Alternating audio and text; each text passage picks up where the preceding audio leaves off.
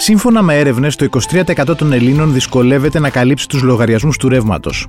Τι είναι οι ενεργειακές κοινότητες και πώς μπορούμε να μεταβούμε σε ένα πιο βιώσιμο, συμμετοχικό και δίκαιο μοντέλο παραγωγής και διάθεσης της ενέργειας, πώς μπορούμε να καλύψουμε τις ενεργειακές ανάγκες ευάλωτων ομάδων πολιτών σε μακροχρόνια βάση; Είμαι ο Σταύρος Διοσκουρίδης και ακούτε το Explainer, το podcast του News 24 Κάντε γραφή για να μας βρίσκετε στο Spotify, στα Apple και Google Podcast. Μαζί μας σήμερα είναι ο Δημήτρης Κοκκινάκης, είναι από το Impact Hub Athens και θα συζητήσουμε κάτι περίεργα πράγματα. Ωραία. θα προσπαθήσουμε να τα κάνουμε. Θα ξανασυζητήσουμε να ψάχνουμε να βρούμε τον τρόπο πώς μπορούμε να έχουμε πιο φθηνό ρεύμα ε, Σωστά. Που, δηλαδή, είναι μια συζήτηση αυτή με το ρεύμα το τελευταίο διάστημα, τα τελευταία χρόνια και μετά τον πόλεμο της Ουκρανίας. Οι τιμές έχουν εκτοξευθεί. Το, το, αυτό σημαίνει ότι έχει γίνει ακριβή και όλη η ολόκληρη ζωή μας, όχι μόνο ο λογαριασμός που πληρώνουμε στο σπίτι. Και συνεχώς τώρα πρέπει να ψάξουμε να βρούμε και επειδή βρισκόμαστε υποτίθεται και σε μια ενεργειακή μετάβαση, η οποία θα κρατήσει για κάποια χρόνια, πώς θα έχουμε πιο φθηνό και πιο ας πούμε φιλικό προς το περιβάλλον ρεύμα. Και εκεί έρχεσαι εσύ ξαφνικά να μας πεις την έκφραση ενεργειακή κοινότητα. Ακριβώς. τι είναι αυτό; Είναι σίγουρα ένα θέμα που μας έχει απασχολήσει, μας απασχολεί όλους.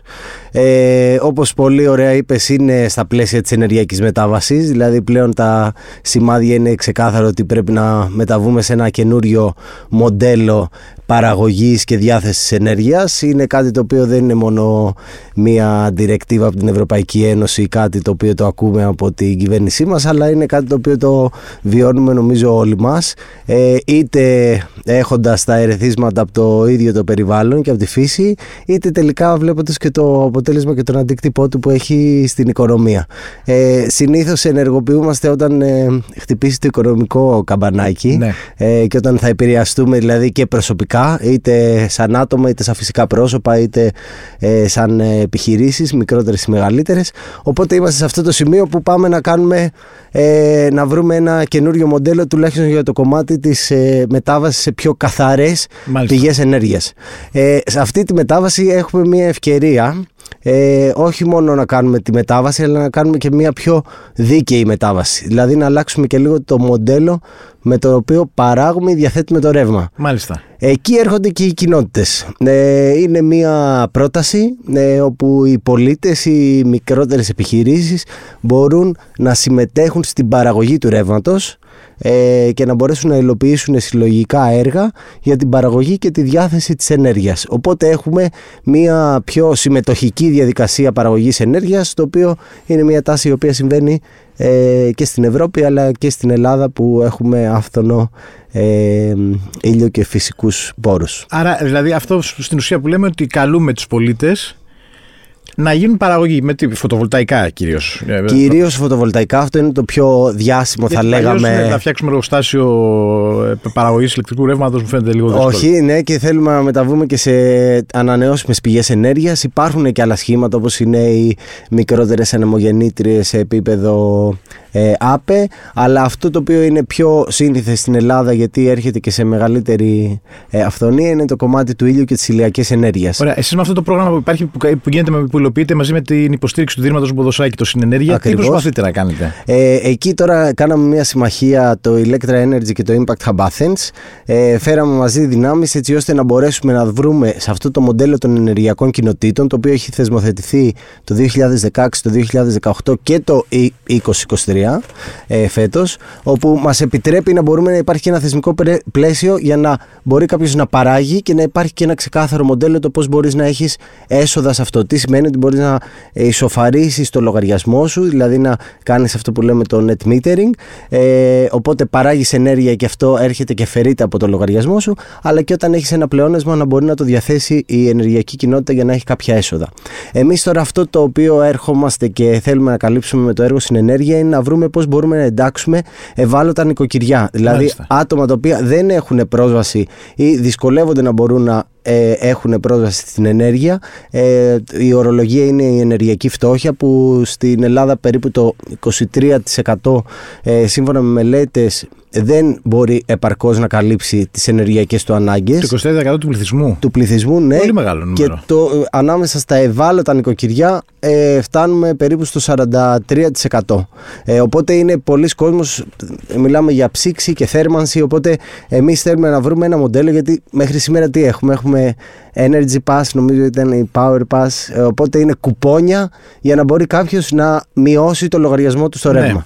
Αυτό το οποίο θέλουμε να κάνουμε εμείς είναι να δούμε πώς μπορούμε πιο μακροπρόθεσμα τα άτομα τα οποία βιώνουν ενεργειακή φτώχεια να μπορούν να είναι ε, συμμέτοχοι ή συνέτεροι σε ένα ενεργειακό πάρκο. Οπότε να τους ανήκει ένα κομμάτι από το φωτοβολταϊκό πάρκο το οποίο δημιουργείται από μια ενεργειακή κοινότητα. Αυτό πώς θα το καταφέρετε; Αυτό τώρα εμείς ε, πιλωτικά μέσα από το πρόγραμμα. Πρέπει να τους πείσετε καταρχάς να συμμετάσχουν ε, να, να, σε μια ενεργειακή κοινότητα. Ακριβώς, αλλά εμείς αυτό που φροντίζουμε είτε ως ενεργειακή κοινότητα είτε με την στήριξη αυτή τη στιγμή του προγράμματος ε, στα πλαίσια του Συνενέργεια, θα καλύψουμε πιλωτικά τέσσερα νοικοκυριά. Δηλαδή θα καλύψουμε τα έξοδα της συμμετοχής τους στο ενεργειακό πάρκο, αντί δηλαδή να παίρνει κάποιος μια στήριξη κάθε μήνα με μια μείωση του λογαριασμού φέρνεις μαζί όλο αυτό το επίδομα όπως τα λέγαμε σε άλλη περίπτωση και με αυτόν τον τρόπο του ανήκει ένα μέρος του πάρκου οπότε μπορεί να έχει μακροπρόθεσμα ε, δωρεάν πρόσβαση στην ενέργεια. Και αυτό που θα δείτε είναι στο τέλος ότι αν βγαίνει ο λογαριασμός, να το πω κάπως μεγαλίστικα. Ακριβώς, ναι. Θέλουμε να δούμε αν έχει νόημα για το νοικοκυριό. Θέλουμε να βρούμε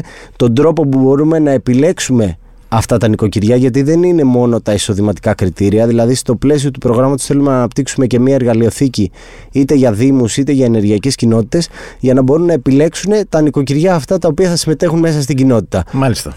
Άρα, να κρατήσω κάτι. Άμα μας συμφέρει να είμαστε σε μια ενεργειακή κοινότητα για, για το ρεύμα που καταναλώνουμε. Γιατί δεν γραφούμαστε όλοι. Όλοι πρέπει να γραφτούμε. ε, Εμείς έχουμε γραφτεί και με το Impact Hub, δηλαδή μπορούν και η πρόσκληση είναι ανοιχτή να βρείτε τις ενεργειακές κοινότητες οι οποίες είναι συνδεδεμένες ή ε, δραστηριοποιούνται στην περιοχή σας. Αυτό γίνεται σε όλη την Ελλάδα. Ε, από Κρήτη, Λέσβο, ε, ε, Μακεδονία πάνω. Δηλαδή όλες οι περιοχές έχουν αρχίσει να δημιουργούν τις ενεργειακές κοινότητες. Είναι κάτι το οποίο συμβαίνει. Ναι, δεν πρέπει να έχεις κάποιο, μυστικό. Δεν πρέπει να έχεις κάποιο κτήμα ή φωτοβολταϊκά. Μπαίνεις και γράφεις απλά. Όχι, δηλαδή. ακριβώς. Και η ιδέα είναι κιόλας ότι μπορεί να γίνει εγκατάσταση πάνω στο ίδιο το κτίριο σε περίπτωση που κάποιος έχει στην πολυκατοικία του ή θέλει όλη η πολυκατοικία να μπορεί να παράγει το δικό του ρεύμα.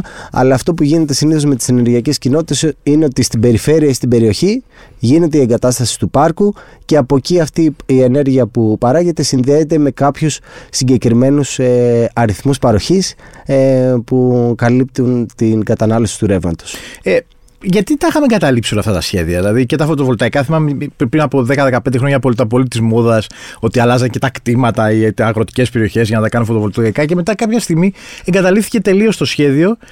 Προφανώς ήταν ακριβό νομίζω σαν επένδυση, ναι, ακριβώς. αργά. Και τώρα όμως πάλι είναι τρομακτικά επίκαιρο εξαιτίας όλων αυτών των γεγονότων που υπάρχουν ότι να βρεθούν τρόποι και πιο περιβαλλοντικά, πιο φιλικά προς το περιβάλλον και επίσης ότι πρέπει να έχεις και κάπως να είσαι αυτόνομος όσον αφορά το ρεύμα σου. Νομίζω το ένα κομμάτι ήταν το κόστος της αρχικής παραγωγής ή εγκατάστασης, το οποίο ε, ήταν πολύ υψηλό και ήταν πιο εύκολο για πιο μεγάλες εταιρείες που κάνανε αυτή τη μετάβαση να μπορούν να κάνουν τέτοια έργα. Τώρα με αυτόν τον τρόπο των ενεργειακών κοινοτήτων είναι σαν να μοιράζει το λογαριασμό πιο εύκολα. Δηλαδή ναι. μπορείς να πεις ότι εγώ με μια αρχική επένδυση μπορώ να βάλω κάποια χρήματα μπροστά, να μου ανήκει το ρεύμα έτσι ώστε να έχω και μεγαλύτερη ασφάλεια ε, σε ένα συνεχώς μεταβαλλόμενο περιβάλλον. Δηλαδή τώρα αλλάζει, τα δεδομένα αλλάζουν συνέχεια. Οπότε όταν μας ανήκει κάτι συλλογικά μπορούμε να είμαστε και πιο σίγουροι και πιο αυτόνομοι όπως είπες ε, σε σχέση με ένα αγαθό που είναι απαραίτητο για την εξέλιξή μας. Διαβάζω 125 εκατομμύρια πολίτες είναι μέχρι στιγμές. Είναι στο ψόλο τον κόσμο, ανήκουν σε ενεργειακές κοινότητες αλλά δεν είναι κάτι που ένα μυστικό. Όχι, όχι δεν είναι μυστικό σίγουρα, είναι ένα κίνημα, είναι μεγάλο. Ε, Επίσης να πω ότι δεν είναι κάτι εναλλακτικό μόνο, δηλαδή δεν είναι για κάποιους ψαγμένους ή ναι, ναι. περίεργους έτσι που ασχολούνται με την παραγωγή της ενέργεια ενέργειας. Ε, είναι για όλους και είναι σημαντικό ότι μέσα στις ενεργειακές κοινότητες, εμείς που είμαστε σε μια ενεργειακή κοινότητα των υπερίων, βλέπεις ένα πολύ ετερόκλητο κοινό. Δηλαδή από Κάντε πάρτι για μεγάλο. γίνεται, γίνονται μαζόξεις. Είναι αλήθεια γιατί κάνουμε γενικές συνελεύσεις. Ε, δηλαδή τα έχουμε όλα, θα έχουμε και εδώ πάλι της ενεργειακής κοινότητας. ναι, ναι, ναι. Ακριβώς. Χτες, μάλιστα, έγινε η πρώτη επίσκεψη στο πάρκο που δημιουργείται στην Κόρινθο της ενεργειακής κοινότητας του Υπερίων. Οπότε πήγαμε να δούμε πώς γίνεται το συλλογικό μας αυτό έργο. Οπότε Μάλιστα. είμαστε πολλά άτομα, αλλά καλούμε και τον κόσμο να μεγαλώσει ακόμη ε, περισσότερο αυτή η ομάδα και αυτή η κοινότητα. Δημήτρης Κοκκινάκης, ευχαριστώ πολύ. Ευχαριστώ και εγώ. Ήταν ο Δημήτρης Κοκκινάκης από το Impact Hub Athens. Στον ήχο ο Πάνος Ράπτης. Ακούτε το Explainer, το podcast του News 24 στο Spotify, στα Apple και Google Podcast.